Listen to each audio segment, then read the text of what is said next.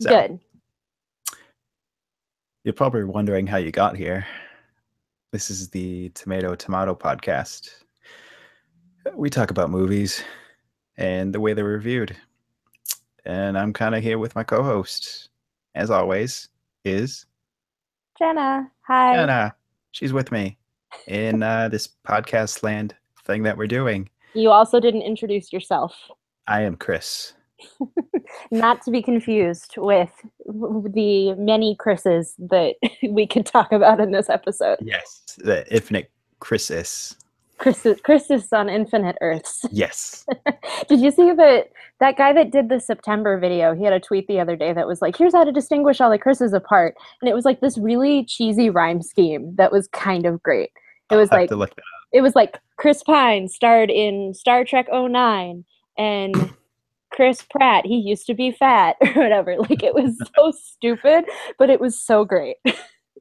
That is a good way to keep all your Chris's in line. yeah, definitely. but yeah, so not to diverge from what we're talking about today, although that is kind of on brand. And I was expecting one of the other Chris's to possibly pop up in this movie. Right?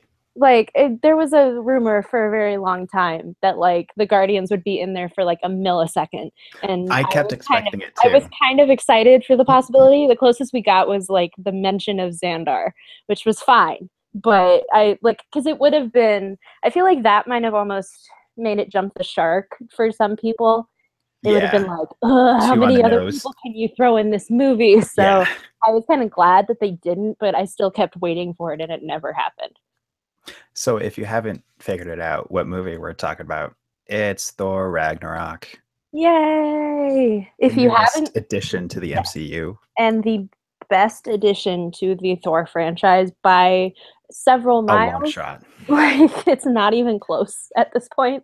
Like goddamn. If you haven't gotten a chance to go see it yet, stop what you're doing, go see it, then come back and listen. Like you know the drill. But like we are going to get very spoilery, and there are a lot of surprises in this movie. So There if are, you yeah. care about those surprises, just stop right here. Yes. So, um, where do you want to start in our discussion? Because like there is so much to talk about. There's a lot. Um, I guess before we, we'll just do a quick rundown of the tomato meter oh yeah. Okay. just to get us started. Um, so it's it's really high. Um, 93% fresh. Which also is the same percent as Wonder Woman, which makes me really happy. Anyway, like, what, what, what was I saying? But no, it's like it. it um, I'm glad that it still is really high. When it debuted at 100, that was like insanely Yeah. impressive. But I'm glad that it. I don't know how to phrase it. I'm not glad that it was taken down a peg, but I'm glad that it's more. I'm glad that it's still like Realistic. yeah, I'm glad that it's more realistic, but that it's still like at the head of the pack in terms Yeah. of Marvel movies. This is very well deserved. I'm very glad that it's in the percentage that it is. It's such a step up from stupid 66% for the Dark World. Like, yeah, ah. because when they announced this, I was really kind of hoping that this would be like the Winter Soldier yes. of the Thor yes. trilogy, and I'm so glad it was. but it, I okay, so I had a different set of expectations for it. Um, I actually before we started recording this, I as I was trying to set up the recording thing, I went through my YouTube video that I did in 2014 about the Marvel announcement thing that like what the day that they announced the slate back when I you and I were that. doing vlogs and stuff. I did like a lengthy ass vlog about my like initial reactions to it. Eight people probably watched it, but I was still really proud of it. But so like I I totally had thought that this would be the Winter Soldier of the Thor franchise in the way that it would like Mhm. take everything that fucked up and kind of start over. But I had a I had kind of imagined it in this hyper dark, like leaning more into the dark kind of way. And I want to like go back to me in 2014 and tell her that it's going to be this like cotton candy, Polar opposite. insane Jack Kirby dream that mm. is absolutely incredible. Because that was not what I was expecting at all. Like all that way back No. when. Well, I, like I remember the day that the, the the logo came out for Ragnarok, and everyone got mad. Yeah, I was one of those initial people who was very confused by it, and I did not get it then, but I But- do now. But like I had seen what we do in the shadows, so I was like, I know what Taika is going for at this point. So I was like, he, th- this is going that '80s Masters of the Yeah. Universe kind of aesthetic, and boy, did it! Oh god, yeah. It like the moment I was really, really on board with this movie Mhm. was when they had released those uh photos, like the set photos hmm of all the sets and just how fucking Kirby and crazy it was. Uh, that was when I like it's like I'm in love. uh, I love look. I'm so glad they're finally just embracing that whole weird world and design because Well, the, f- the first two are very I don't want to say bland, they are very bland. but expected. Well, and it's like by I, the numbers. I'm and- so like, how did we accept what Kenneth Dutch Branagh angles. did? No, how Dutch did we accept? everywhere. How did we accept what Kenneth Branagh did with the first movie? Dutch angles and weird stuff in Arizona, and a villain that doesn't even matter, and everything's just this weird. Like it was so bizarre. Because I remember before this came out, people were like really worried about this. Like, how will Thor ever work on screen? He's this big godlike mm-hmm. character, and he speaks he speaks like in a Shakespearean way. It's like, oh, we'll get Kenneth Branagh, the Shakespeare guy, to do it, and it worked. it, I mean- it worked, but it's still such a weird combination of things that don't feel reflective of anything in the comics. It like just feels so the the way that he established the franchise with that movie is still just so perplexing to me. And part of it is the Dutch angles and God, so all of that. once But it was pointed out to me, I can't unsee it, and it I can't. I just uh, also, can I just give a shout out to this movie for brilliantly writing off everyone that I did not give a shit about in the previous two okay yes. yeah so um but yeah let me get into that. So it, it'll kind of branch off into another thing. Okay. thank you thor ragnarok for getting rid of jane in a way that makes sense. One line and that's it. Um i know natalie portman doesn't give a shit either so it's okay It, Um, I had also- it was funny having to explain to my family that like because my dad had seen the previous two movies. My sister went in blind because we were still like catching her up on the MCU, so she hasn't actually seen either of the Thor movies yet. She just knows them from being the, in the Avengers, and she because she's seeing the best and will go to like I know inferior I know, but it, it I think it'll make her appreciate the best more when she sees it again because it's like here's the shit we had to get through and the shit we had to accept to get to the point of what Ragnarok is. have fun But- with like four hours of unnecessary darcy oh, I, I- liked I liked Darcy when I first watched them because I was in high school and she was a really good audience proxy. She was me. So I was like, she's great. But now in retrospect, I'm like, please stop. But yeah, it's like i'm so glad Well, I we discovered that we don't need that audience proxy anymore Yeah, well, and I love the like implication that Jane and Thor's relationship is such a big deal that like the people on Earth know about it and it's like Yeah. celebrity gossip to them. I love that. Like, I need more of how that works within the MCU. Like, I want I want what was on Powerless of like here's Yes. the superheroes that are dating and here's all their drama and here's all whatever. I want that in like New Warriors or one of the other shows yeah that like talking about just the gossip level of it because that doesn't seem to fit into anything else that's like street level on the MCU, but it's something that's really fun to me. Homecoming was the closest thing to it, I think But- so too. even then. But yeah, it like Jane just gone in a yeah, completely So th- there's a lot of things in the like going off of that. There's things in this movie that I like. It takes all of the things that were built up in the first two, like Thor's team and his Uh, support, things that he relied on, and got rid of them. I. I hated I uh I don't well, like so the Warriors. The so Warriors his- three are so dumb to me. I'm sorry. I- We're talking about I think they were handled wrong, or they like were not so enough.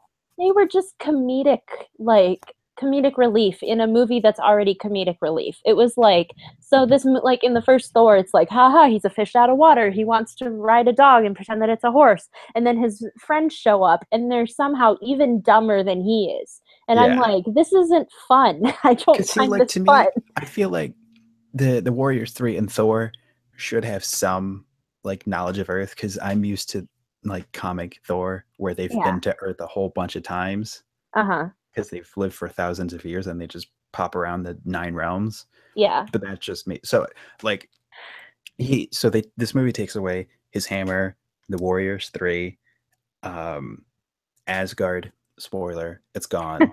um, But in a it can way that's not devastating. as Oh like yeah. like a Deus Ex Machina for him. Yeah. So I love that he just has to rely on himself and find the power within him. Yes, I was about to say, I'm like, but the hammer was within him all along. But that was what Korg thought. The Korg Korg thought that the hammer was literally in him. Yes. So, but yeah, we And- should we should probably. I'm trying to think of what else to say on the subject, other than yeah, I like. I'm not very versed in the world of Thor. I've read stories here and there. The longest I've read of Thor was the Jane Foster Thor arc. So it's like this is all kind of a like It's, yeah. stuff- For it's me, stuff Thor is one of my in terms of the Marvel universe, Yeah. he's one of my favorites. Okay, I highly recommend that everyone read Jason Aaron's run I need to all now. the way from uh the God of Thunder series till now. Yeah. I will say that after this movie, my hopes of having the God Butcher story adapted are severely diminished. Well, because it was basically adapted. Like they said from the beginning, or at least from the set visit a couple months ago, that it was like, yeah, Hela is basically Hela and Gorr mixed together. yeah, which I really want just Gorr because the God Butcher story is so fucking good, but it's so dark at points that mm. it won't happen. And this just confirms that it'll never happen. In in your fan fiction that you will write, it will happen. God. Yeah, because that whole story is so fucking good. I'm I'm like excited to read it. I'm definitely after this I'm much more because that was part of it. It's like I I was introduced to Thor through Thor 1 like way back when I was first getting into Marvel and neither of the movies uh, or really his appearances in the MCU ever really motivated me to pick up a Thor comic. I had read some Thor before the first one. I read it from the Straczynski run, Okay. which came out not too long after the original Civil War. It's really good. So in that one, I'm gonna. This is a little tangent, It's but okay. it'll connect back to the movie. Yeah. So hang with me, people. At that time, Asgard was kind of gone, and Thor brought Asgard back on Earth as this giant floating island over Oklahoma. oh, I love that. So, do you see where I'm going with this? yes. Asgard will come back, but it'll be in Norway. Oh. That's what I think. Yeah. My theory. Yeah, after Odin says this could be Asgard for all we know. That's Yes. totally just like Asgard or Asgard will return in Norway, just like how it did in Oklahoma as a giant floating island. oh, Anyway, I that was my tangent. Oh, another little there's a Uh-huh. nice little thing that I liked. Um, nice little kind of nod moment. So Thor, way back when he had an alter ego, uh, uh, Donald Blake, Oh yeah. And so he was like a doctor and everything and he had had a stick and when he stamped down his stick he would turn into thor. Hmm When they I'm when he does that, yes, that made me a little giddy. Because they they seeing had, him transform. they had shown that in one of the trailers, and I had that moment too. As soon as someone pointed out that it was a comic thing, I was like, I was like, I don't I don't know what comic this is from, but I'm very happy that they like adapted that that well. Because it's such a cool like visual effect. it is it, i- i'm so glad they finally fit stuff like that in. And it like it justifies him being i don't know it justifies when he wears his costume and when he wears street clothes. Like it, it makes it to where it's not this big inconvenience. It's like oh uh, duh of course i'm like i'm like the giant fucking powerful god of thunder. I can switch from one outfit to another yeah i can just and not have it to go to like a public bathroom or whatever like so I, I like that perspective of it. I think that's really cool. But yeah there's just so much to this movie and i'm just so happy. I so yeah i'm i yeah. I, I it's fucking fantastic. Um Oh. forewarning you uh, as we get into the reviews i'm going to be playing devil's advocate. Okay. So yeah I might be for doing that. I might be doing that too. But also, it's a little bit fresher in my mind because I just saw it this morning. So And I, I saw there- it Thursday, so it's uh, it's like sunk in for me a little. yeah, I just hope those people you talked to at work didn't corrupt you or anything. No. For the listeners, he was complaining to me about two people he talked to at work who had very specific and annoying complaints about this movie. But so yeah, I what review do we want to start with? I say let's start with time. Yes, okay, that was the one that I already had open. Yeah. So the first review that we have comes from Time Mag. I think this is our first time review I think so too. Yeah. by Stephanie Zacharek. Yeah, Is I thought it was like im- yes, I thought it was important to like get a female perspective Yeah. in here cuz like the the audience for Thor movies is so weird because I feel like it's also with this movie it's increased cuz it's like female villains and female like main characters and all that sort of stuff, but it's like Thor was always kind of the like He was the lowest performing one out of all the Avengers. yeah but well but it was also like there i i know there were people who were like if they didn't really know the avengers thor was like the default person that they found attractive or that Yeah. they were like he's my favorite avenger and it's like that's just because you think chris hemsworth is hot but I mean, anyway wrong. But, you yeah know, yeah but so um but so i think it's interesting now that this movie is way more developed like this franchise is way more developed in terms of female representation and stuff i like and like it's definitely important to like get that kind of voice out there although this review does say very nice things about the original thor yeah. it calls it a nutty operatic dazzler which i'm like all of those words are true i wouldn't assign Yeah. them in positive words I, but I don't disagree with that. Those qualifiers. yeah um so what were your where do you kind of want to start with this Yes. So, um, so it says that uh, Ragnarok is boyishly eager to revel in Thor's goofy likability, um, which Taika really heightened. Yeah. Hemsworth is. Uh, I don't. I don't know how to describe it. He he's not so uh, serious yeah and morose. Well, because like this review says, like the, the rest of that sentence is like as if it were something we hadn't yet cottoned to. I'm like, if you look at the other appearances, it, it's not overly abundant. Like it, there's the fish out of water thing in the first movie. The second one's just like dark as fuck. And then in the Avengers, he's always like the straight man that everything like that Tony and That Like, everyone everyone else plays of- off of. play their quips off of. Yeah. So it's like I don't there's no way that I don't know. In my opinion, this level of goofy like cut loose in this one. Yeah, exactly. And like part of that is Chris Hemsworth basically being like, I was really sick of playing Thor. So it's like, please give me Yeah. something else to do with this because I'm sick of being Shakespeare in the park with everything. But Um,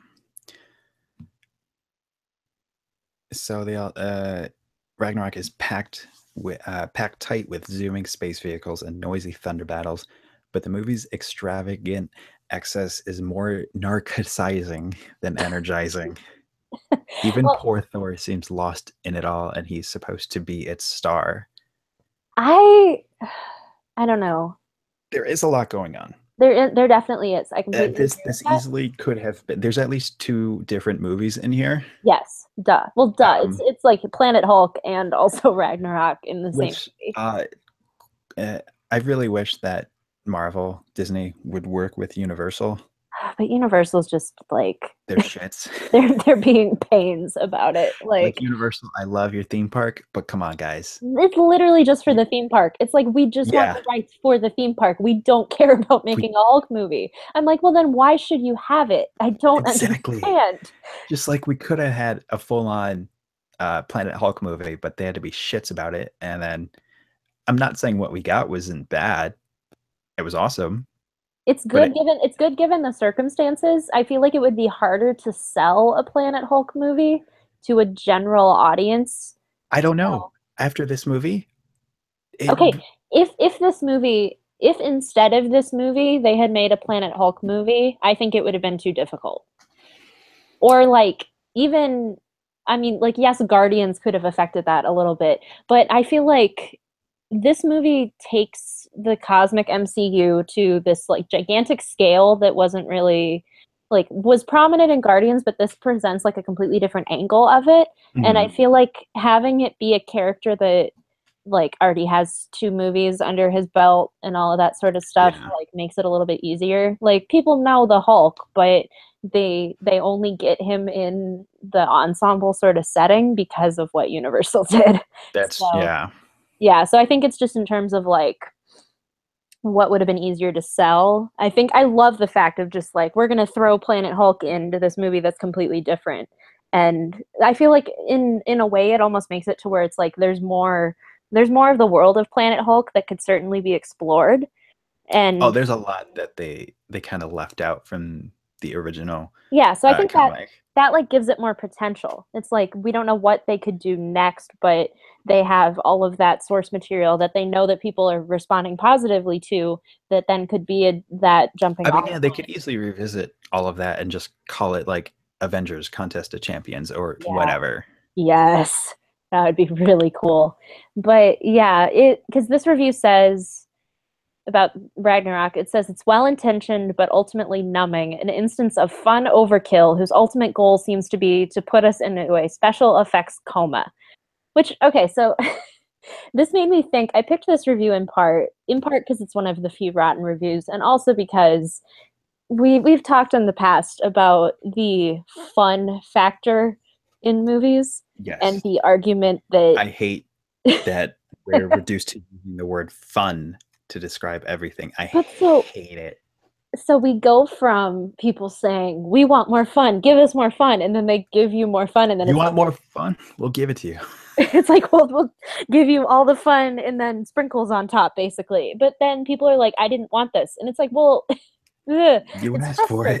It's really frustrating, and it almost makes me hopeful that Justice League will be received positively in the sense of it existing alongside like alongside this movie and alongside the other DCU things like they won't be compared in terms of levels of fun because it's like Justice League will be a palate cleanser for the people who thought that this was too much fun in yes. a way that's what I'm hoping for too it'll I'm hoping it'll be a balance of that fun and fun. serious uh like darker stuff yeah i mean it, it, it, hopefully will be. We as everyone knows we are very hopeful. Stands. but we are stands. We have planned going to see justice league together and we were talking before we recorded about how we will cry together. So but yeah so going off of the the fun of ragnarok yeah. I i hate to say fun but yes it was tons of fun but i thought there were moments where the movie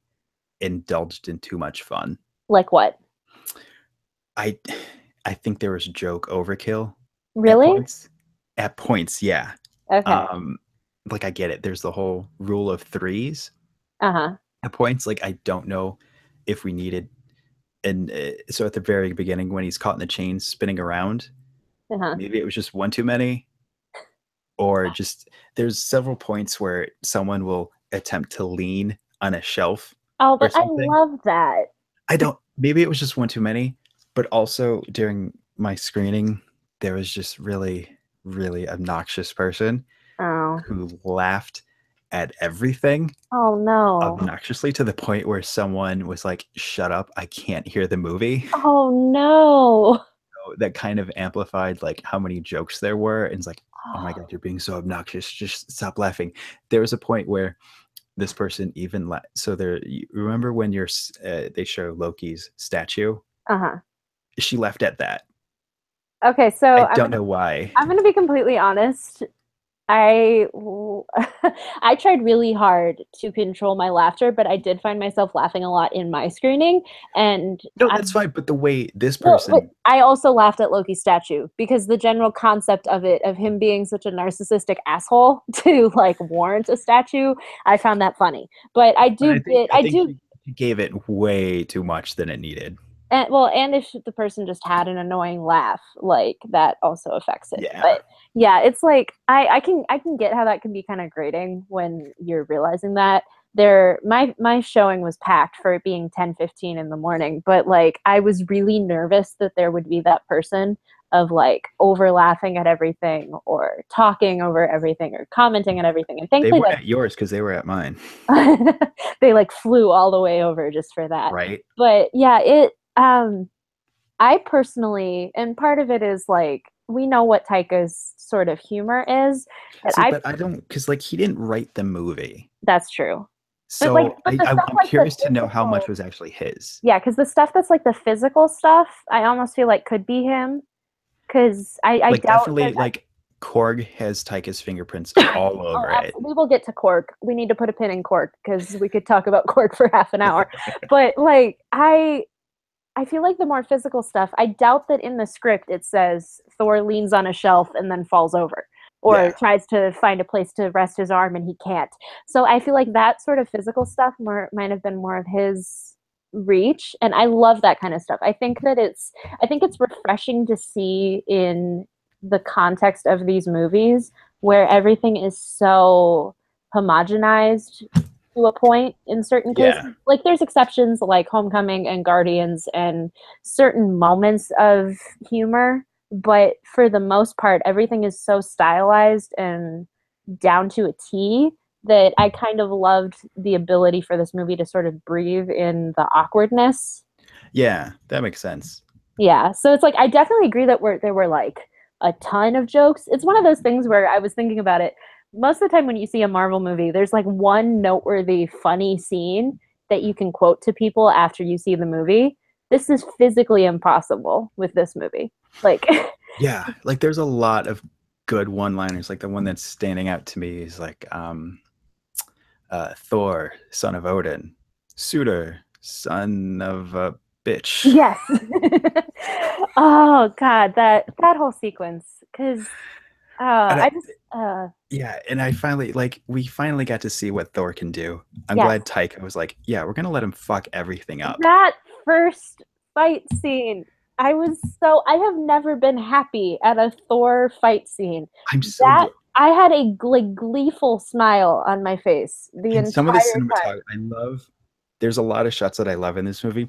I love the one of him flying with the dragon thing flying behind him. That wide yes, shot. I want that. Like oh, it, it looked like a comic panel. oh my god, yes. like a piece of like Ribic or Frank Frazetta artwork. I wanted that so bad. At the same time, it looked like Masters of the Universe or like Never Ending Story, like some ridiculous 80s thing. Yes. It was so perfect. Someone tweeted at Taika and he retweeted it or responded to it the other day. Like that someone said, Thank you, Taika, for making Thor Ragnarok a film where every third scene is something I would want to paint on the side of a van. God, And then yes. he tweeted like I would get in that van, which is kind of hilarious. But it's like it's so true because everything looks like that weird like rock album cover mixed with Yes, especially the shot with him bringing the lightning down on the Oh Guardian. yes. But yeah, it's like it, it's like rock cover, or, yeah, rock album cover mixed with comic book cover mixed like. I'm so glad that there's an MCU movie that has standout cinematography.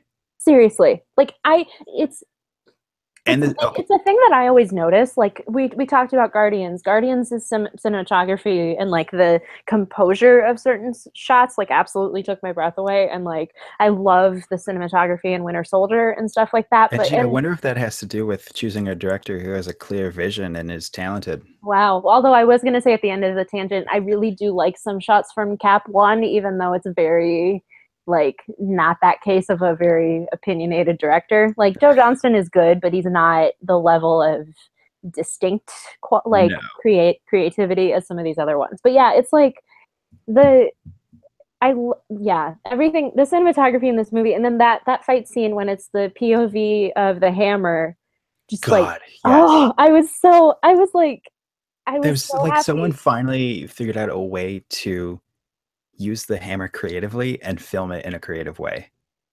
Yes, and like the when he's like spinning it around and creates like kind of like the Barry Allen like tornado thing, like that was perfect too. Yeah, and, and it, it- it is because And kind of going off of the cinematography, the Yeah. the soundtrack for this movie. another standout. So uh, I saw an article saying that the the soundtrack is as good as it is because the composer saw a Uh-huh. video essay on YouTube saying that MCU soundtracks are forgettable.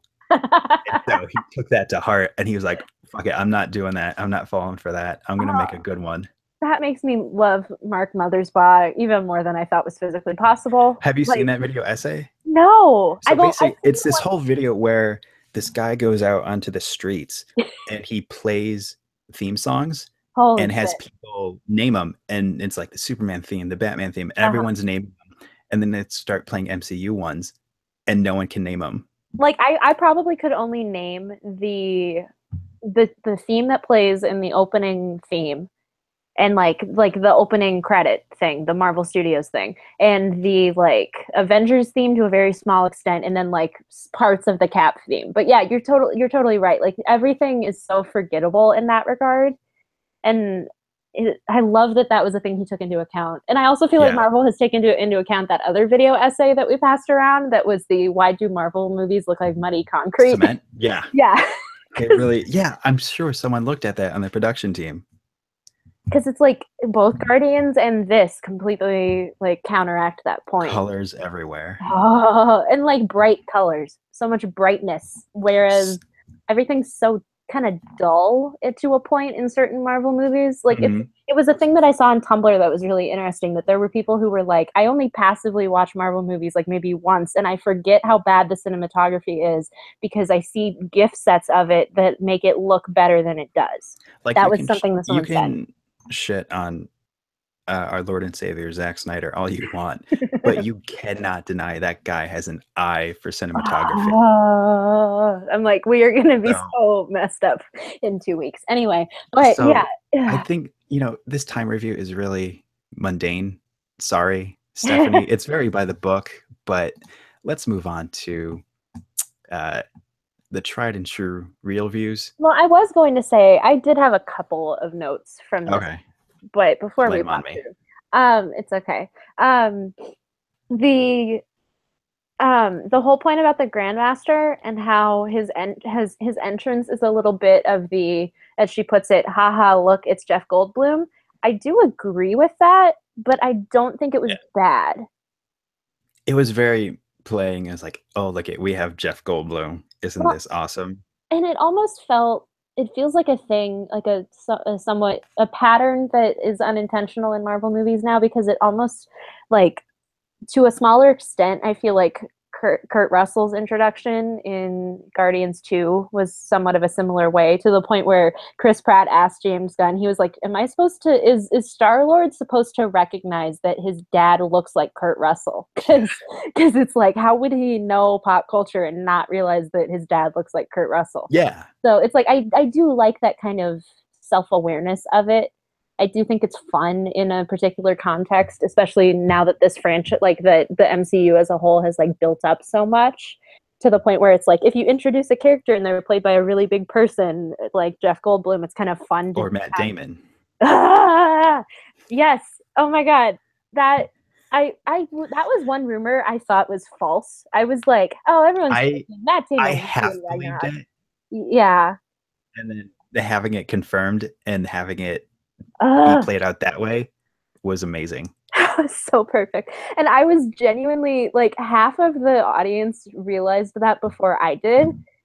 And I was so pleased because it's like he's not immediately recognizable. But No, it's like as soon as he starts talking, you're like, oh shit, that's Matt Damon. This is Damon. amazing. Although funny, the movie got over and my dad was like, So who played Loki in the play and why did everyone laugh at him? And I was like, Aw. And I go, it was Matt Damon. He goes, really? And I'm like, yes, you just saw. Which don't even get me started. The first time I saw that promo, the first trailer for his weird, I'm gonna, sh- honey, I shrunk myself. That the first promo I saw of that movie gave me an anxiety attack. It was This- like the trailer uh that was the first time i had seen it before thor it like it popped up on my Twitter feed at one point, and I was and it auto played, and I was like, "Fuck it, it's a movie trailer. I'll just watch it." And then it like gave me an anxiety attack and like an existential crisis because it's like I would never want to do that. Why is there a movie about this? I'm uncomfortable, and so I'm like, every time I see that movie, I'm like, "Fuck you, Matt Damon." but I loved this cameo, and I loved that I loved the casting that went into that whole scene. Yeah, shout out to Sam Neill because I knew he was in this movie. Yeah, I didn't know who he was playing, so But- that was great. perfect way of throwing him in. And then having the third Hemsworth brother, Yes. the of Westworld fame, having him be fake Thor, like that was really Clever. so much effort went into that scene. And I'm really glad for it Yeah. because it was a hilarious scene. And it also served a good purpose of recapping the last one, Yes. figuring that not everyone saw the last one. yeah, exactly. Like I had to lean over to my sister and go, "That was the ending of Thor 2." and she's like, "Okay," and I'm like, "But everything Loki, like everything they're saying, isn't true because Loki was an asshole." And she's like, "Okay," because it's like, yeah, I I love. It's funny to me because it's like, even with this movie being the ridiculous sort of thing that it is, there's still like a fake news analogy in here yeah. which is kind of hilarious to me. But yeah, for this review, it like there's another thing that I found kind of interesting. It says it, it com- like she compares Waititi to James Gunn's tiresomely adorable Guardians of the Galaxy movies. It says even if his touch is a tad lighter, like Gunn, he sends up the flare every other minute. Hey, this is a movie based on a comic book. It's supposed to be fun. Let's not take any of this too seriously. There's some i- increasingly elaborate approximations of fun rather than the real thing. So I kind of find that ironic because you the because you know the public consensus on like Batman versus Superman is like this takes itself way too seriously. Which it should. Which is because like here she's saying is like, oh, let's not take it seriously. So it's like it's one like- extreme or the other. Yeah, it's like you can't have yes, you can have both, but you can't be hypocritical about both. Yeah, Like you I don't know. that's just it- a, it- like it- a nitpicky thing yeah. about her comment there. Sarah, it- is that it's kind name? of a recurring- Stephanie? it's kind of a recurring thing because the third review that we're going to talk about I deliberately chose because of its DC shitting on. So I want to go for that one third. I want to do like Yeah, so let's go rotten to trash rotten. let's So rev- we're gonna return to Little White Lies. And a, a, review written by David Jenkins, aka Davey. Jenkins, who we talked about quite a bit in last week's episode. Oh, And- Davey. I was kind of happy that I was able to find his review. The other two, I think the one website from last week hasn't written movie reviews in six months, and the other one, um, the review was written by a different person. But I was like, I was glad that we could have Davey have a return perspective. Welcome back, Davey. but yeah, so once we agree, Davey. yeah, I know. We go a complete 180 from like the the disagreement to on shadows to now he obviously did a complete 180 because he enjoyed this movie a And lot. as I and as I say, I agree with Davey. I'm reading over a thing in his review that I kind of almost disagree with. which is totally valid. But like I what what what was the thing? So he says a necessary interlude of brand awareness features Benedict Cumberbatch's Doctor Strange. So I do not think it was nice that he was there. I do not think it was necessary. I think it would have been more effective to have that whole scene dedicated to Thor and Odin. okay. Um, just because I felt like his death scene was kind of quick. I would have liked to have more time uh, of them together, Uh-huh. or at least cut down on the Doctor Strange scene. Again, Um going back to like the comedy bits, it's like, did we need all those jumps, like him teleporting him across the sanctum? I, I, I just I, I liked that bit because of how many times it happened because to the point where he's like stop it dude. Like that that kind of made it a little bit worth it to me but it, it did feel more than the like threes. It felt like a little bit more overboard but i didn't necessarily think that that was a bad thing. Mhm. and i personally think cumberbatch did doctor strange way better in this context like Yeah. this actually made me like him as a character when that is by far my like least favorite MCU movie. Yeah, I thought he played it really well. I, that could just be Taika's directing. Yes. And and the writing like the Yeah. writing gives him a little bit more to kind of play with and the and this is this is how little of a shit i give about the doctor strange movie this was the first time that i noticed the yellow gloves and i was happy about that so it's just Yeah, like little he didn't have him in the first one. okay because i was like his solo movie. Cool because I was like, he has the gloves; those are cool. Like I was kind of like telling that to my sister because I was like, that looks really cool.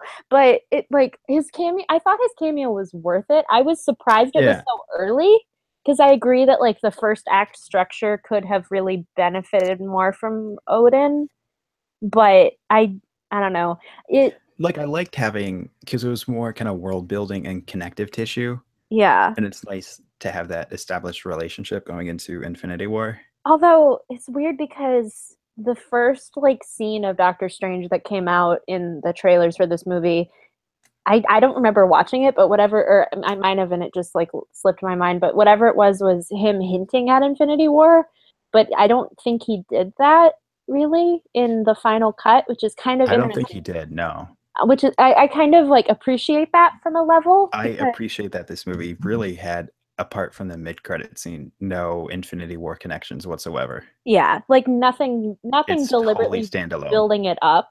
It's just like things that will then carry over into Infinity War, but it's nothing that's like we know we need to get to the Yeah, it's end not of like the finish line. Thor going off to a pool to have a dream. Ah.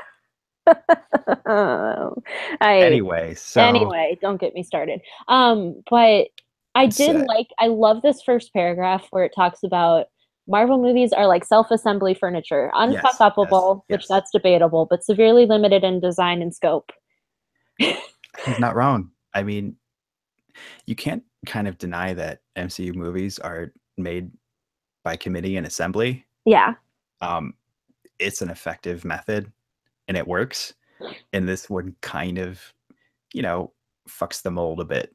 Yes, it like sets a different standard for what can be done in a solo movie going forward. I think, It's simultaneously a solo and a team movie, and I Yeah. like that.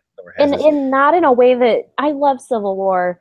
I mean, I like it. It has its problems, but I still appreciate it just from me being Captain America trash. But it's like it did feel bloated, whereas this Mhm. did not feel as like it didn't feel like as many things were like ham-fisted in. Yeah, it felt more like a natural progression, sort of. yes. Um, especially with the new addition of my new favorite person, Valkyrie. Yes, yes. I think there is there is the quote about her in this review. Um, I gotta find it. Let me find it. Um, it's telling that the film's best character is its sole sincere one, Tessa Thompson's depressive, booze-sodden shit kicker Valkyrie. Her that's initial it. strength is played off as against an underlying vulnerability, which comes to the fore in an extraordinarily slow-mo, slow-mo sequence, which feels like it was plucked from a femme drive Zack Snyder fever dream. So okay, there's let me break all of this down. I, I I Let love. me mansplain you a thing. I'm not I'm not mansplaining. I'm just know. I'm like it's just funny to me. Go go on. okay. So I love that it this perfectly describes her depressive, booze sodden shit Yes, kicker. Which I I was not. Ex- I was not expecting the fucked upness. Me neither. I loved it because it's it's kind of the argument of the like call me by a man's name and everything makes me a hero sort of like I she's Yes. not a perfect character and that's what makes her amazing. And that's what makes her a thousand times better than boring Sif. Oh God, I was just She like has way ev- more personality here than Sif did in two movies. until Sorry. until the last of the Warriors three was killed, I was just like mentally cringing that Sif would show up because I'm like, please don't, please don't, please don't. It's like I don't need that, and so I'm, I'm so glad that it didn't happen. And I like the Valkyrie and Thor dynamic to so where much better. Because Sif always felt like so tropey to an extent of like I'm the I'm the best girl warrior, but also not really, and I'm just fawning all over you and following. She's kind of like, you know, in those 90s movies where it's like, I'm a girl and I also play football. yes, Like that. yeah. Whereas like I love the dy- I love how the dynamic is established between Valkyrie and Thor to where Thor's Thor, a fucking fanboy. he's like in awe of her as opposed to the Yeah. other way around. I loved that. I thought that that was so great. I But also yeah. love uh, Valkyrie's little uh, flashback visions Yeah. because I, as I read this uh, review from Davey calling him a femme-driven Zack Snyder fever dream, I'm like, holy shit, that's exactly that was right. like Zack Snyder thing, like straight pulled out of uh, Sucker Punch or Yeah. anything that he's done before. Yeah.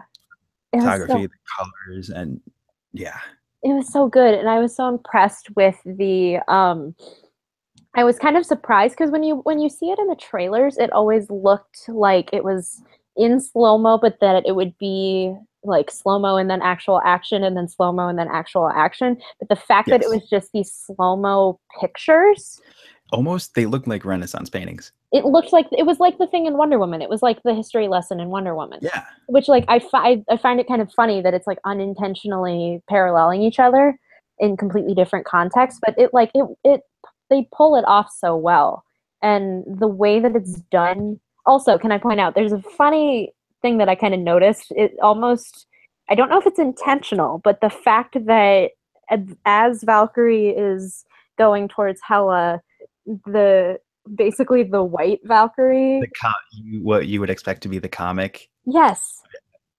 Definitely notice that too. I was like, is this intentional? And either way, I am interpreting that as such, and I'm loving it because I so- also interpreted that that was her girlfriend yes, because, but you know, but so you know, little tangent here.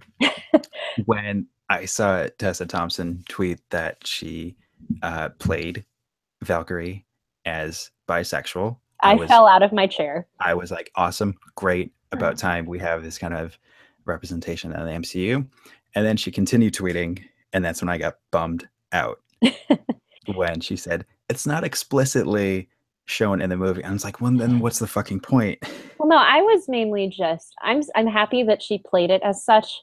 I the only thing that bummed me out was the quote from like a week later that revealed that they had cut the scene that would have made it explicit. Mm-hmm. Like that was what bummed me out.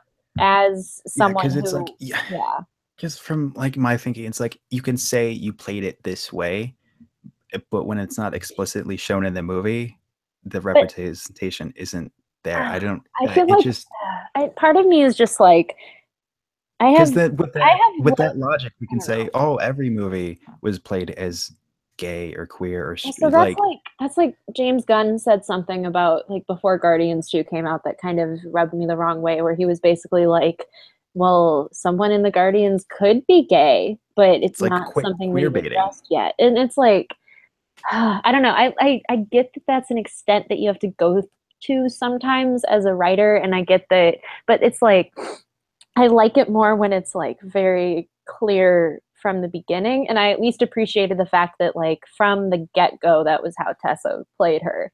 yeah, of, like I really appreciate that's good of her to do, but I think we need that said straight out in the movie or shown. I don't know. Otherwise, it's like why? Uh, yeah, it's just like I I I get it, but in a movie from this scale, I'm so used to grasping at straws that Mhm. it didn't feel abnormal to me. I'm you'll like take what you can get kind I'll of take what I get can get in terms of bisexual representation, as evident by last week's episode of Arrow. So it's like I, I'm very much a take what I can get type of, and that part of that is the culture that I grew up in in terms of fandom, which was very much the like these two characters are not explicitly into each other because they're two girls and the show doesn't want to put them together for some stupid ass reason. We can get into that on our Glee podcast, but it's like it, it- I'm used to picking up on the smaller things and taking that as enough of a confirmation as opposed Yeah. to like needing it said out loud. When it is said out loud or shown, it like is so surprising to me because it doesn't feel like the norm. But I'm hoping that in the future it can be a little more explicit. yeah. Uh, if Marvel editing uh, doesn't have their way and go behind Taika's back, but At least put it on the deleted scenes. Like Yeah. just please. That I just need that. So yeah, I'm trying to think of what else in this review now that I've gone on my bi tangent. um, it I love this like the paragraph that talks about the opening shot, not to go back to it again, but just the it's so archly dismissive of an attempt to even feign some sense of dramatic reality that he may as well be saying blah blah blah, then some random shit happened, deal with it. Yeah. I, I like that because it, it is too. just kind of there. There were other reviews that I read that were kind of poking at the fact that the, nothing seems to happen in this movie, and like I agree to an extent, but I don't think that's a bad thing. no. That Like- like we were saying, it kind of takes the mold and breaks it a little. Yeah, it's like we don't need. I don't know. Because to an extent, like you get the solo movies where the main arc that's happening is like the character becoming the superhero and whatever. And then you get like the team up movies where the evil is defeated, but then nothing really seems to change except for like to two of the team members or whatever. But like with this, it did feel like at least now Thor has a different support system and a different kind of world that he's under, and literally everything he's he knows is gone. So it, at least there there were stakes. It wasn't like Yeah, there are like definite status quo changes for him. yeah. Also, can we appreciate the fact that I I did not know the sister reveal. Surprisingly, I would have expected that to be a third act reveal in another person's movie. Like, and if anyone else had handled the script, it would have been a Third act reveal and feel I am very sister. sudden. like it would have been so ham-fisted but i like the thing from out out of the gate of like Same. yeah that was just so good For uh, once, Odin was not an ass and it's like, oh, I'm going to tell the truth. right and then peace out like Good luck. yeah i love i just taika is like there are a million reasons why i love taika but the fact that he got anthony hopkins to say shit Yes, makes me very pleased that was great. I was so glad. But yeah, it um this review says, let's see. He says it says where where Waititi comes into his own is his work with the actors. He peels back self-serious images and pretentious lore of returning characters, Tom Hiddleston's Loki being one, and reframes them as lightly, lovably imbecilic. I adored the fact that the biggest trait about Loki in this movie was him getting the shit beaten out of him every five Me minutes. too. I was so satisfied. I was like, this is like you reached into my brain and said, How do you want us to handle Loki in this movie? And I said, Well, if you shit out of him." can't kill if you can't kill him, then just annoy the hell out of him and beat him with things over and over again. Like Because Taika, he he nailed Loki in this one from being the the trickster god. I love the little story that Thor told about the one time when Loki was a snake. yes. And then like- my my sister was so cute. She goes, "Was that in one of the movies?" I go, "No, that's the whole point of the story." But yeah, just the thing of like, "Ah, I stabbed you." But so that reminds me, I the the, the anecdote I was going to tell you. Let me find it. I screenshotted it on my phone. But I, yeah, so I love how Loki was done from like the trickster god to everyone's punching bag. And Um, much and more I just- brotherly. I love because that's one of the things I really like in the comics is their dynamic. It's like yes, he's a villain, but he's also Thor's brother, and, And, they that felt love that each other. that felt way more that made way more sense in this movie whereas in the other Yeah. movies it was like frustrating to a point of like loki just fucked up a ton of shit why are you okay with this but like not having loki be like this one of the main villains because it's like he's Yeah. not he's not directly involved with what hela is doing where no, so like that makes it to where they're a little bit they're like, able to he's invested in Thor's cause too.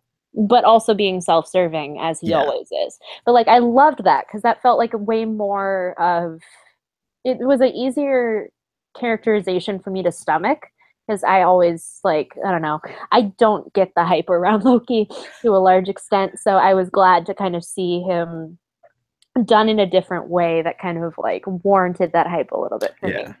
But so the thing the quote that i found um so this is from taika. If you i hope you haven't read this because it's kind of a long quote and i'm gonna feel bad if i like say the whole thing and then you go yeah i know that already. But so it says it says well i wanted to do this little thing and maybe if we ever do a, a thor 4 we can have it but i wanted to do some flashbacks to where thor was a kid a fat little kid there was like an 80s version of asgard where everyone had massive shoulder pads and everyone had mullets our idea for was Thor and Valkyrie meet, and he's like, "Hey, I know you," and she goes, "Ha, I remember you." And then it cuts back to this thing, and he's just a pudgy little kid walking around with a mullet and being picked on by other kids.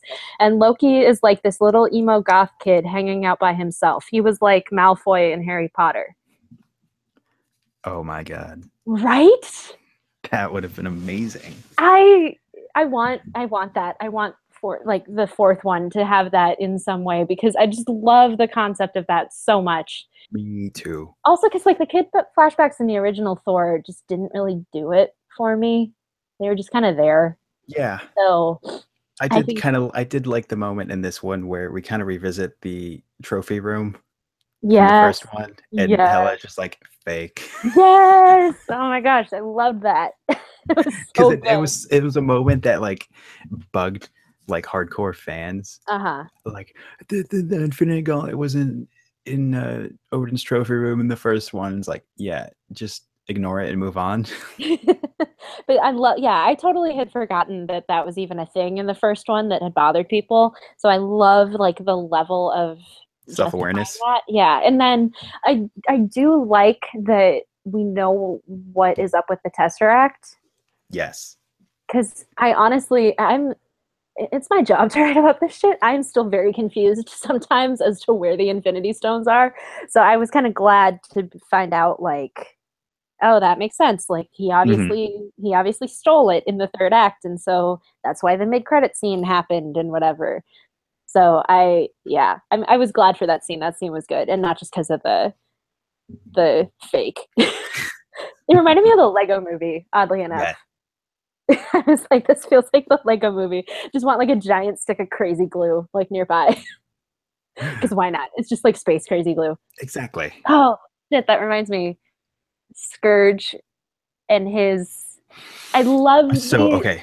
So I um, love I love how what it took to get the iconic image of Skurge with the two machine guns. I was I, so pleased at how I that was worked almost out. disappointed because we we were getting close to the end yeah. of the third act. I was like, Skurge hasn't done the thing with the AKs yet. He hasn't done it. I'm really nervous that they cut they it from the movie. It? Yeah. And I was like, and then he goes off on the ship and it's like, fuck, no, we're not going to see it. And then uh-huh. he did it, and I was so goddamn happy. And just I was very pleased by oh, I got these guns like, from some place called that, Texas. That whole little sequence was so like comic accurate of him with the AKs and just diving into the hordes. I'm like, oh, everyone. Uh, another, just go read all of Walt Simonson's Thor. Okay, but like I, I definitely knew that bit from Skurge, and so I was very pleased. As soon as people pointed it out, I was very pleased, like in the trailers and stuff. But then, like seeing it on screen, I was just like, "Fuck yes, this is yes. really good." But yeah, and I love just like, like I said, I love the justification of like, how did he get guns in Asgard? He stole them from Texas. like I love that. It was just such a and like everyone in my theater laughed out loud as you would expect, to the oh, point where I, I didn't hear the next line he said after that because everyone was laughing out loud. So I was just like, I was very delighted by how that whole thing worked. And then the, just that whole scene where it's like, yeah, I'm Skurge. Don't you remember me? We fought at blah, blah, blah. And he's like, no. like, the fuck are you? Nice I just, way to establish that he's kind of always been there, but hasn't. Yeah. I love that kind of stuff where it's like, how can we justify that a character has been a part of this canon when you haven't seen them before. Like I love the hoops that people go through to justify yeah. that, and I thought that that was kind of like that was incredible. So yeah, it. Uh, I'm trying to think of what else there is. It says, this review says, cinematically speaking, there's not much to really chew on, but the film does manage at once to be glib without ever being cynical and dramatic without ever straying into emo pomposity. While Thor Ragnarok, it feels as if Tatiti ha- or Waititi has taken this as an opportunity to make the type of happy-go-lucky, lightly psychedelic lark that he would have watched as a teenager. It just might be the greatest Marvel movie yet. It's also a film where you'd happily watch a feature-length spin-off focusing on every single side player. We'll be first in line for a Korg movie. Yes, me too. Mm, there we go. I'm like, now we can talk about Korg because it feels like a perfect time to talk about Korg because that God, that made me so happy. And I love the uh, just the way that Korg and Meek were introduced in this way that wasn't too over the top for yes. like a general audience perspective. like it it, it kind of there was just enough of them to make that really fun. And part of that is Taika doing the amazing like voice and stuff for Korg because that so everything he said perfect. Everything he said was just so good. And just like oh that's doug. Doug died. Maybe you're new doug. Bye new doug. Have a nice day. Like it was just so good. And then the bit at the end. Oh, The with uh, where he's uh, oh, he's dead. I just didn't want to let go. oh no, he's Yeah. alive. what was your question again? That was so good. I like okay so we were texting earlier today and i really if they're not going to make a Korg and meek movie or any sort of spin-off like full-length spin-off involving them or at least put them in another movie bring back the marvel one-shots as they have been talking about doing for a fucking year now and give us that. It's so dumb. Us i don't know. It was Korg and Meek meets Rocket and Groot. oh my god oh my god right? Oh, that would be amazing. Oh my like god. that shit but, writes but- itself. But with Taika directing it. Oh, of course. Cuz see that's the that's the thing that frustrates me about the Marvel one-shots. They went away just as more creative directors were entering the MCU. And more cool characters were create uh, like entering the scene that don't get a lot of spotlight. Yeah, where to where it actually justifies it whereas like half of the Marvel one-shots were just like here's how a completely unrelated character that's just a human deals with the after effects of the Avengers and it's like cool. Not what I wanted to see. Yeah. but all right but like i they need to bring them back there's so many things that they can do and i feel like this world in particular there's like so much potential Yeah, between this regard. and Guardians, there's so much they can do. Well and they've already kind of with guardians they've already kind of expanded that into like the animated side and like having the telltale video game and everything it's like Yeah. they're telling all these different stories with guardians that like totally could function as a one shot but Like I would love to see the Grandmaster meet his brother, yeah the collector. They're like, we don't know if it'll ever happen. You just have to stay tuned. I'm like, it literally would take a two days of shooting. You just have to line up Exactly. Goldblum and Del Toro's schedules. which should not be that hard. Just make it happen. Like it's not that hard. I also did see a thing that someone pointed out that in the background of the skyline of Sakaar, you can see the the Guardians of the Galaxy Disneyland ride really? Which I kind of love that. And Nice. like someone asked Feige about that, and he was like, "It can go anywhere. It goes from planet to planet. now it's on Earth. Who knows where it was in the past?" I'm like, "Yeah, that's a bullshit excuse, Yes. but okay."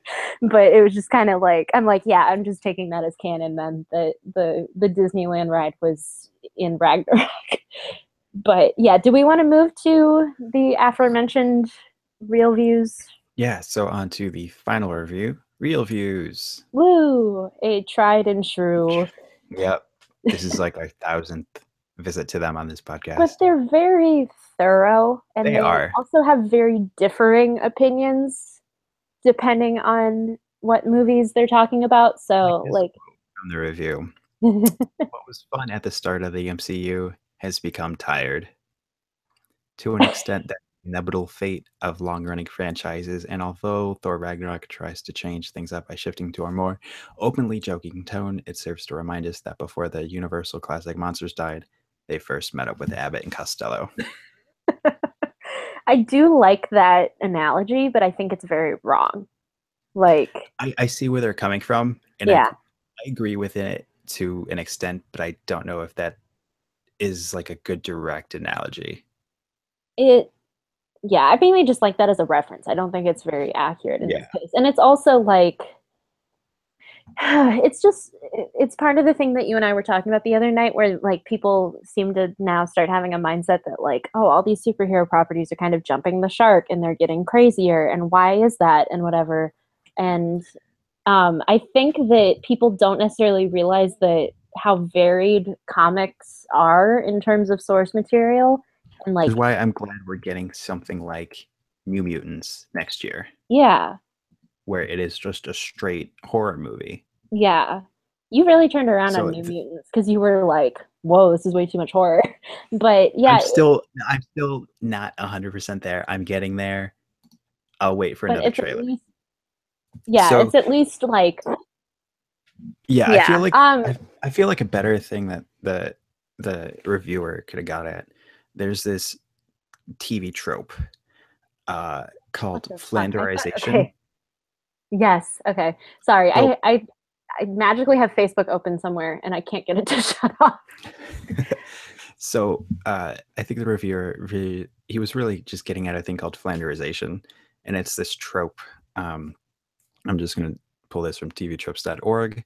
It's the act of taking a single, often minor action or trait of a character within a work and exaggerating it more and more over time uh, until it completely consumes the character. Yeah. So it's basically uh, a character has traits, but over time the traits become the character. And I feel like some people might be afraid that's what's happening to the MCU. Is it's taking all the Well- things that people liked and uh, exaggerating them, or making them larger than life, or putting them to exponential, uh, whatever. Which is funny. I just remembered you brought up this exact trope when we talked about Guardians. So it's kind of like, and I think it was you kind of arguing that some, I think it was Drax, that like Drax had gotten very flanderized.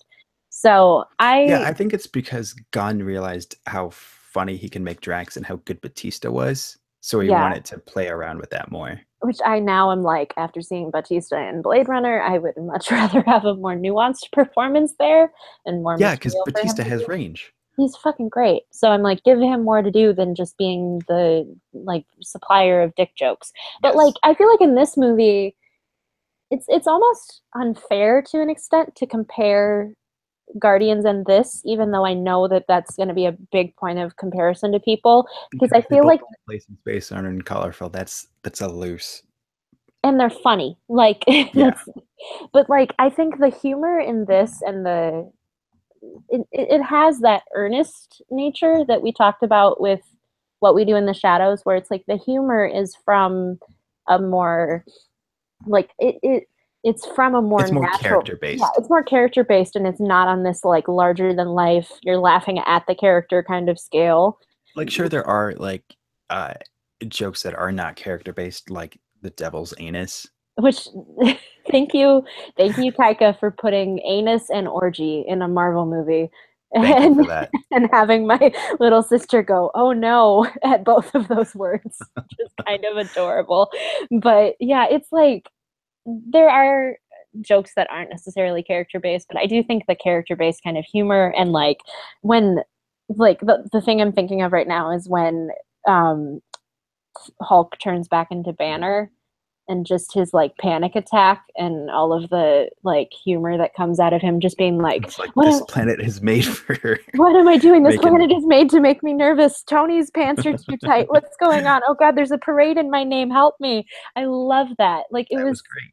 and it was so natural to what we know of him, but it also gave this side of him that isn't necessarily seen when you're dealing with like the science bro stuff of Yeah.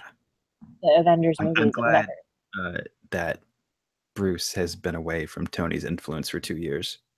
Yes, s- seriously. I am really curious how that is going to manifest in Infinity War because it's like they're not they they're completely different. But I also I don't know really how the effects of this are going to affect Banner because in his mind it wasn't 2 They the years. two Avengers movies kind of are as quasi Hulk trilogy. Yeah, So, So, yeah, I'm uh, curious to see how it. Me too. And like I loved I hope that this sets a standard for how Hulk is done in the future. I hope so too. we cannot regress from this because this was great. Like I I loved the humor that came out of him being Hulk. Like I I trust the Russos me to handle it nicely. Me too. I just don't know with the number of people that are involved in Infinity War if it'll be like if it'll give the opportunity for that or if it'll be more Hulk smash kind of stuff. But which I I, I loved how this movie fucked with that line of like Hulk for once in your life don't smash. I was like thank God. I love and I love that scene because when we saw Hulk and Surtur in the in the trailer, it seemed like this big oh shit kind of moment Yeah, and it it's so it was totally not. It's, it's the like- opposite. This movie had so many instances where the trailer did not match the movie Which I love. They kind of set those expectations it was surprising and I was pleasantly surprised at how much that happened because I was not expecting that at all. Because it's like like even even there were certain shots that I point that I caught where it's like even like when the sequence in the trailer where Valkyrie kidnaps Thor and takes him away and stuff, it's edited from like five different scenes. And like in Yes. this way that and like the CGI is changed in the background and there's so much effort into that. And like even the thing with the the thing with his eye and how that was all CG because Yes, it was and- like Oh my god. like yeah, Yeah. I was very impressed uh, by the the effort that went into that because which it also I there's a conundrum that I've been thinking about because from what I understand from the footage of Infinity War, he doesn't have doesn't, yeah. patch. So yeah, because uh, I was talking to my brother about that and how well they hid that from the uh, Ragnarok trailers that he loses his eye, Yeah. and then we were talking, it was like, oh wait, because we see him meet up with the Guardians and he has both eyes. Well, obviously we were thinking like, okay, well they haven't finished uh, the visual effects yet, or that's the and that's why we think that they haven't released the Infinity War trailer yet That shit. Yeah. because it would have been a huge spoiler. That totally makes sense. sense. 'Cause- no, Ragnarok. 'cause, yeah, that would have been a thing where if it had been snuck into the trailers without context, everyone would have lost their goddamn mind. Exactly. We because, lost our like- minds about Steve having a beard and Black Widow changing her hair color. We would have lost our minds about if this. Thor losing an eye, holy mm-hmm. shit, we would have. Yeah. That's that's. So I think in a week or two, we will have the Oh. Infinity War trailer once, and ah. we'll know that Thor has lost his eye. Yeah, because that totally, that totally makes sense with that regard. Because I, I hadn't really thought of that being a reason why they had hid the trailer, but it did make me think of like, oh, did they are they going to go reshoot that footage, or are they going to CGI in the eye patch, or how are they going to work around that for the footage that people have already seen? Yeah. But that totally justifies Them holding onto The- the trailer. Yes, as much as everyone hates that we don't have the trailer yet. Like I, I, think get it. like once everyone sees it, it makes sense. It's like okay, yeah, yeah, and like yeah, especially because I, there- I mean, they obviously have to put it out at some point. It's either it's like between now and when Star Wars comes out is when I expect them to put it out. So yeah. totally makes sense in that regard. Uh, I'm excited now. I'm like really excited just by the idea of like we're gonna put it out randomly and he'll have an eye patch and it'll be like tie these two together, sort of. And we know because in So- the trailer that they shown at Comic Con, Thor slams into the the Milano. Yes. Like he doesn't nicely. So that Chitauri ship in the mid credit scene fucks some shit up. Yes. Oh wait, so what ship did you think was in the mid credit scene? That's the Chitauri. Really? I just okay. So Kevin Feige counteracted that. I don't believe him.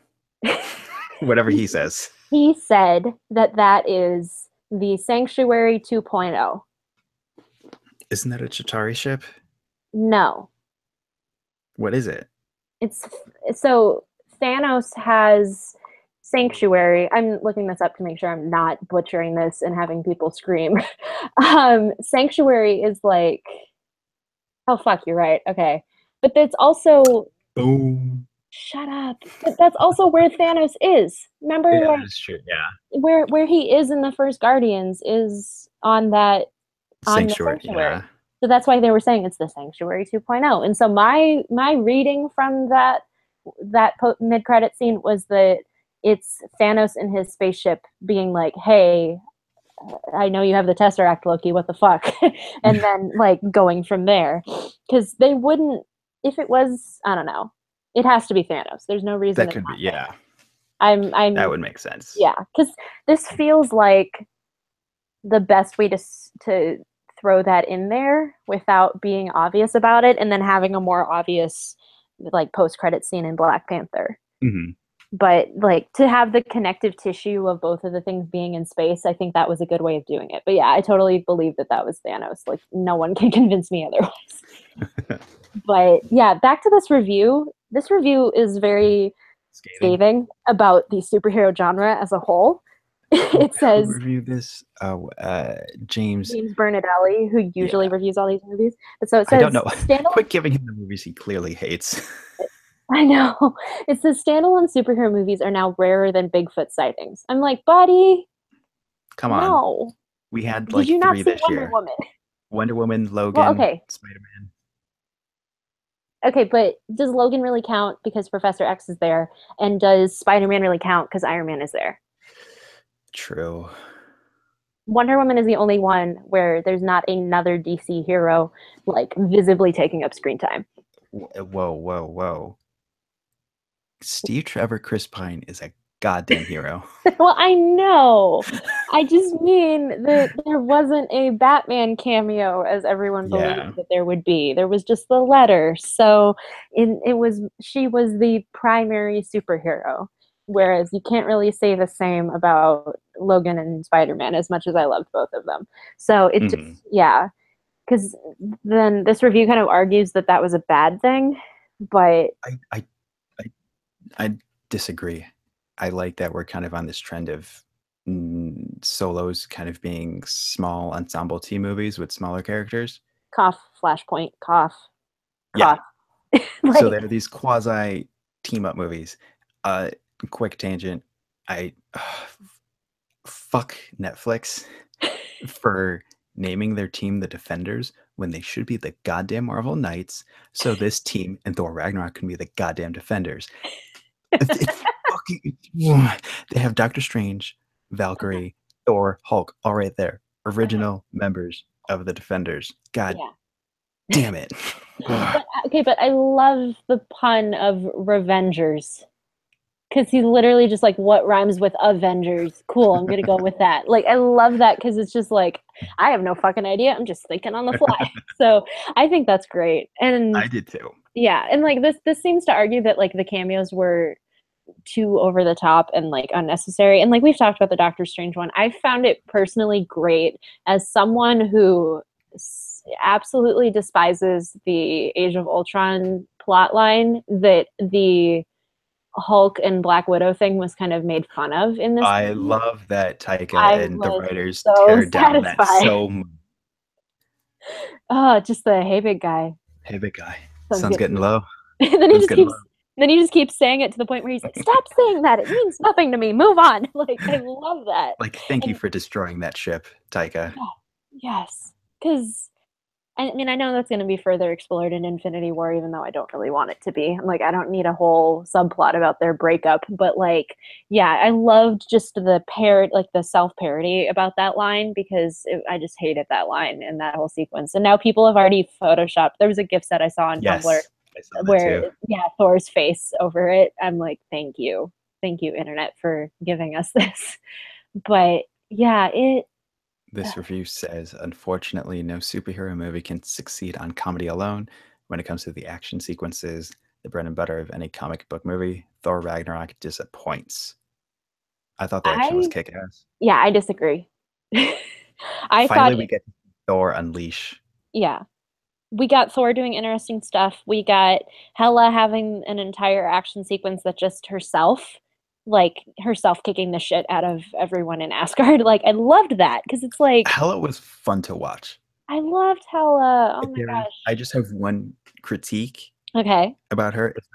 Her like I would have liked but I don't know how they would they would have had to cut something. I would have liked to seen her kind of ruling okay. Asgard more. Yeah because it it makes it seem like Thor is away from Asgard for a while. uh-huh I would have liked to see her kind of be like ruling more instead of it looked like it was over a weekend.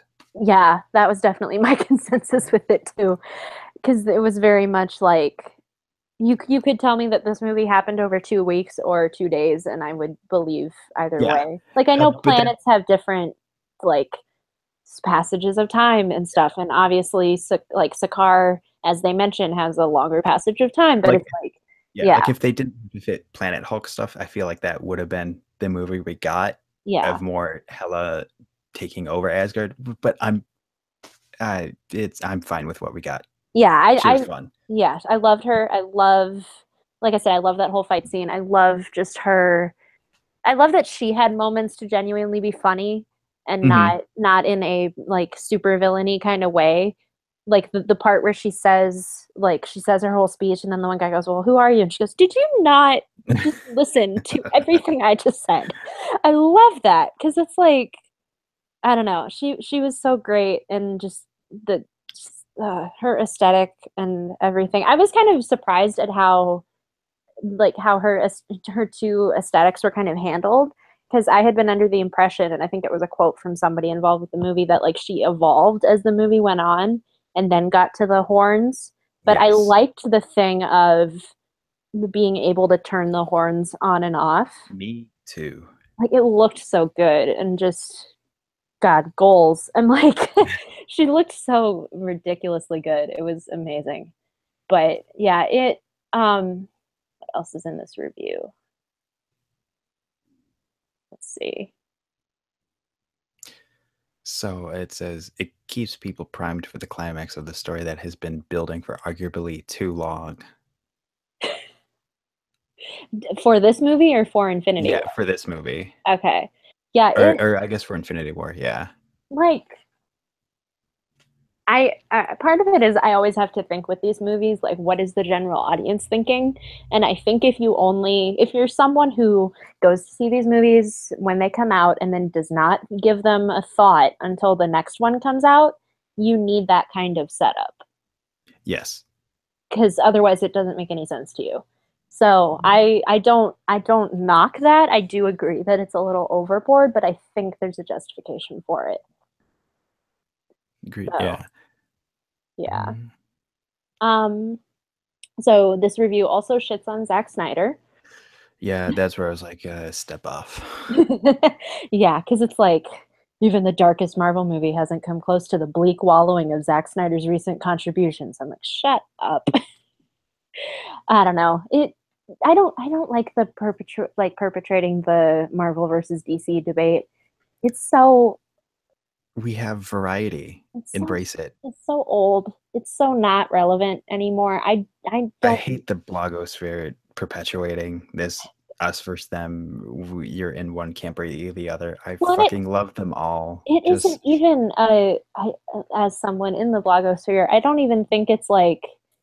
I think a lot of people have gotten better about it, but it's almost the fans that still keep perpet- like Yeah. perpetuating it to an extent of like, well, I can't like Justice League, and Justice League has to suck because I like Marvel. It's like there's no, I don't know. I feel like the the argument has gotten more nuanced over the years as the content has gotten better Mhm. but I don't I don't know. I just hate that that argument is still a thing because this review brings it up several times. It says it says that comic book fans, especially those who live and die with Marvel and have removed the letters D and C from their alphabet, will probably adore what Thor Ragnarok has to offer. And I'm like, yeah. No, fuck thank you. no, no. I you can I don't I don't know. It, it would be rare to me to be able to find like a significant group of people who literally only consume Marvel and nothing DC. Because like you have stuff like Flash and you have the Rebirth comics and uh, like Yeah, even the animated crossover. stuff. Like there's no way that no one like there's no way that anyone is specifically one camp or the other. Yeah, that person, if they're if that person exists, they are delusional and kind of cheating themselves out of good quality content. Exactly. Yeah. Get your head out of your ass. Um, yeah, it. I don't know. I'm trying to think of what else there is in this review. Um, this review argues that Loki was reduced as a character only because his skill set was kind of worse. Like in this movie, like he didn't really have his powers, quote unquote. But I'm like, this was more in line with like trickster kind of Loki. Yeah. I was totally fine with that. yeah, I thought I it was. didn't even notice that he was kind of depowered or whatever. Uh, it was a more, it was about the goddamn relationship between him and Thor. Yes, and Just get behind that, dude. yeah, come on. Come on, um, come on. What's your name again? James. James. James. you just keep saying every every reviewer that you don't like. Uh, um, Yeah, I'm trying to think of what I don't know what else there is with this review. Oh, there. I did not like this little bit of the review. Um, so I'm gonna start back a little bit. Um, it Okay. says that's better than uh, Natalie Portman's Jane. She's not even mentioned which she was. That's what happens when an actress defects from the MCU. And then before the movie is over, Thor is already making goo goo eyes at another woman. This one is at least as guardian, so there's no risk of DNA incompatibility. I Ew. ew. Ew. And also there was no No the indication they- of any kind of other than platonic relationship. they laid the foundation that they respect each other. They did not necessarily like they laid a good foundation for a romantic relationship to build upon, like a very realistic kind of thing. Yeah. Of like I like you as a person and I respect you as a person and then I'm going to realize that I have romantic feelings for you. Unlike every other fucking movie relationship where it's just like I meet you out of the gate and I'm suddenly in love with you and then we go from there. That stupid cute meat trope. Cute meat. You mean meat cute. Whatever. Stupid trope, anyways. Cute meat. It's just like I'm picturing just like a, That's a mistake you got there. no, I'm just picturing a stack like a, a thing of ham with a smiley face for some reason when you say cute meat. That should be name another shirt. Restaurant. That's another shirt in our Redbubble store. yeah, I'm I'm designing both of those shirts to go into our store. why not? But yeah, it like I I do think it's a very natural thing, and I think that you, there this is one of the few stories that I think can actually tell it in a way that makes sense without it being some kind of shoehorn thing or whatever or Yeah. like i don't know because it is it is the sort of thing of like we knew each other from our past but and like we have this respect for each other but And I just love the flip of Thor being an admirer yes of her. Yeah. And I love the thing of like, I wanted to be a Valkyrie when I grew up, but then I realized I wasn't a woman. But that's not a bad thing because women are great. All, It's about all- time we have. Yeah, I'm like, I love that. I, it also felt like a tiny reference to the Ghostbusters thing. yeah. It's about time we have an all female fighting squad. It's like, which, yeah, I just, God, Chris Hemsworth just like went above and beyond. It was like after Ghostbusters, people realized he's legitimately funny. He is. He is so like and I remember I remember seeing Ghostbusters and like telling you and other people who hadn't seen the movie I'm like, "No, listen, Chris Hemsworth is like really really funny." Because it's like it's kind of a hard thing to process initially when you see him in the Marvel movies making these kind of like overly Shakespearean manufactured kind of quips Yeah. like it, he he is genuinely hilarious so I, I was glad that he had the ability to kind of do that and like that scene with him and hulk where they're like throwing shit at each other in hulk's apartment and just being big babies i was like thank you for Yeah, this that was so great. Hulk was- also so much personality now. yes oh I, like i said i want that i don't want to go back from that to where it's just like like just very blank slate for the hulk i want it to be this kind of personality where it's like Yeah. Like calls him- continue this development that we've had. yeah It- uh, that's why that's why i'm personally like this isn't a, a direct lead into infinity war but like laying all the groundwork of it and laying the relationships that are in it and whatever i think was the biggest goal and i think they absolutely succeeded in that regard. Because it's like you if you didn't see this movie and then you saw infinity war you would be like wait why are thor and hulk such great friends? And why does why does doctor strange know them? And why who's this other girl? and Oh. whatever so Side tangent, because this was another thing that those people at work said. okay Going off was like, oh yeah, Valkyrie's like a lesbian now. I didn't really get that. I thought, you know, it seemed like her and Hulk had a thing.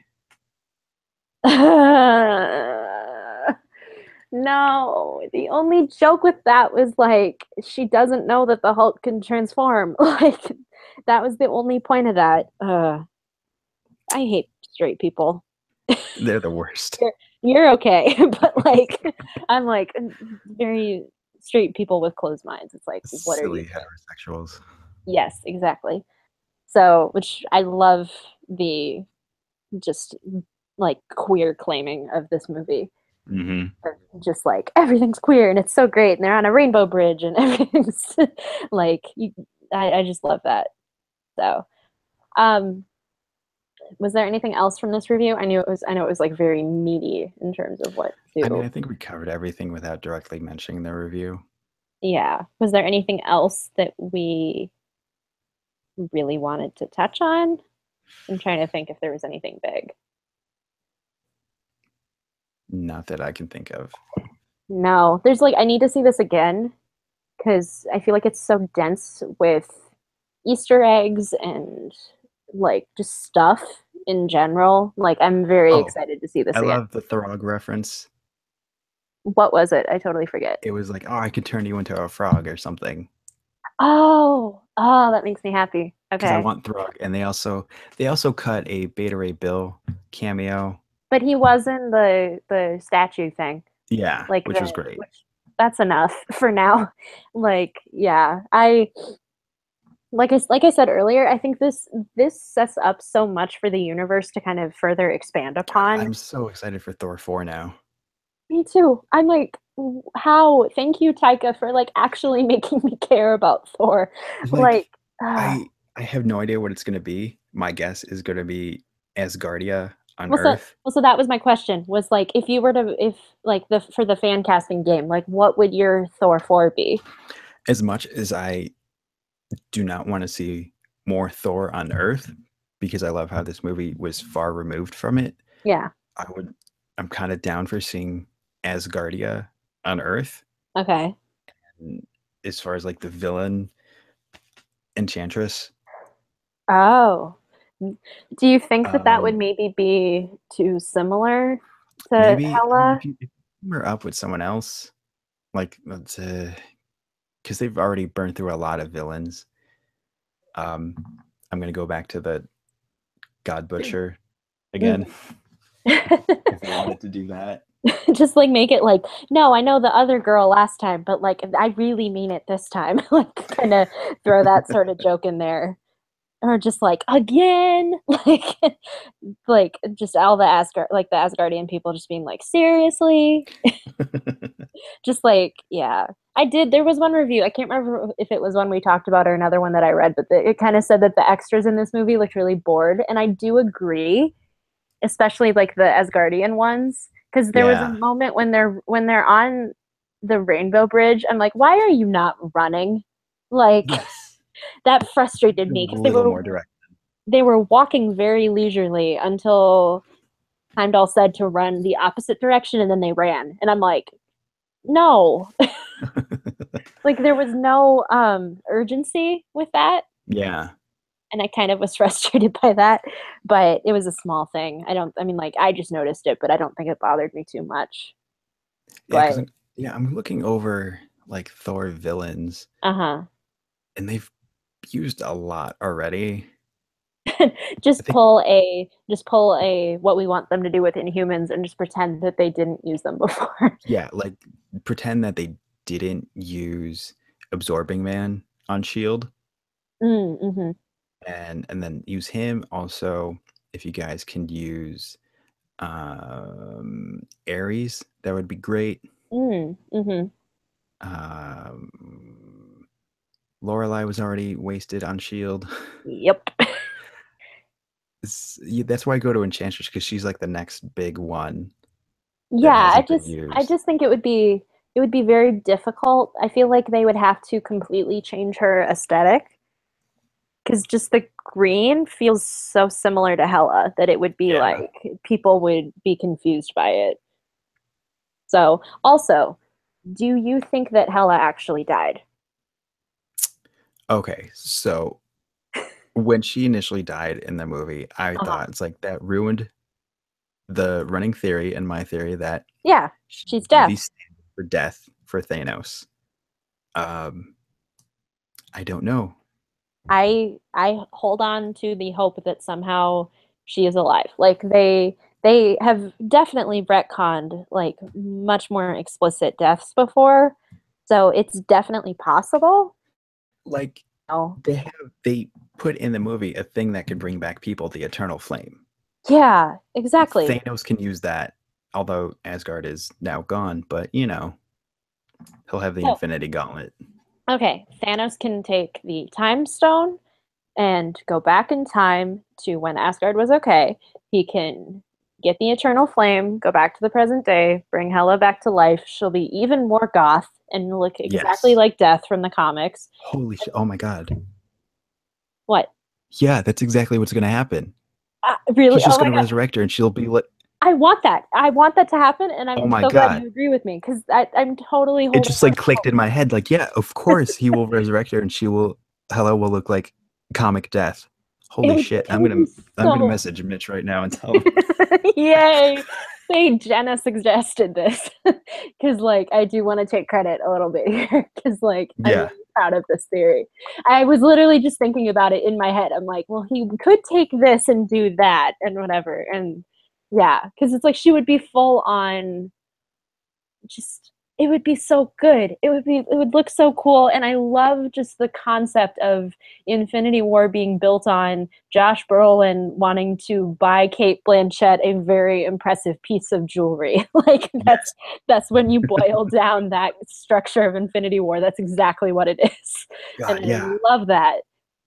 Yeah, I'm I'm down. I'm so glad.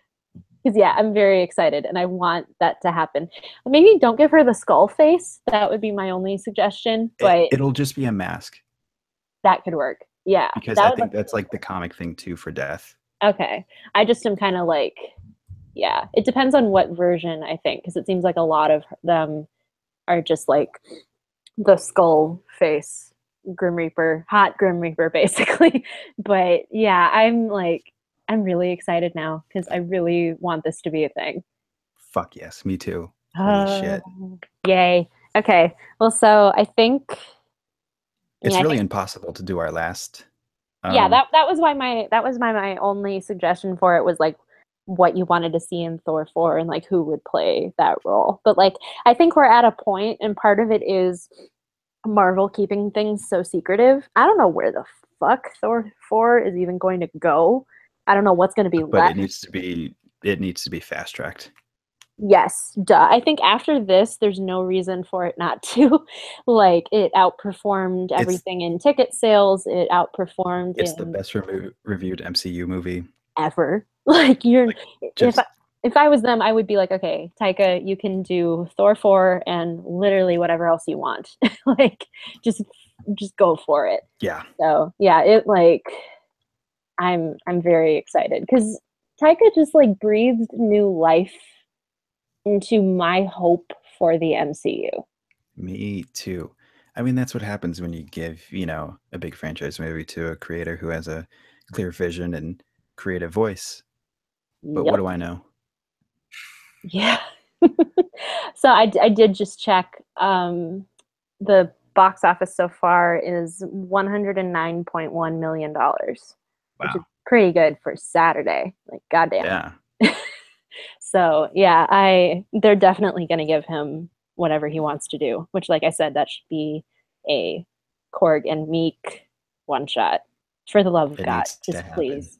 Just please. And deserve like it. I, like I know we talked about last episode how like he didn't want to throw Jermaine and Rhys Darby and whatever in there because it was like oh they can't act throw them in the one shot that would be really Exactly. fun They could easily make a little one between now and the DVD release to put it on there. yeah and I mean he technically already did that with the the Team Thor the like Thor and Yeah. roommate kind of thing like that was kind of the one shot coming back but it was also simultaneously just a teaser for Ragnarok That is true. Yeah. Yeah, so I'm like, just do it. Just give him the opportunity to do whatever he wants because it's like it would be really amazing whatever he comes up with. So, God. so, any closing thoughts before we plug our social media? Uh, no. Okay, babe. Valkyrie's the best. Sorry, you you like cut out for a second, and then all I heard was just dead silence, and then Valkyrie's the best. but yeah, um, all right. Well, so where can people find you on the social media? Uh, at the Chris Vito. Awesome. And you can find me on Twitter and Instagram that I barely use at Hey, it's Jenna Lynn. You can find us on Twitter at Tomato Tomato Pod. So if you liked this episode, if you have a comment on something in this episode, just tweet at us. Um, we also are on Facebook now, which is exciting. Woo! So um, like us on Facebook, invite your friends and enemies to like this page on Facebook. I don't know. So I'm like, I don't know how to plug this, so I'm just gonna suggest that. so yeah, um, I think that's it for this episode. I think so too. All right. Until next time, keep watching movies. Bye. Bye. All right, I just stopped my audio and then I'm stopping the Same.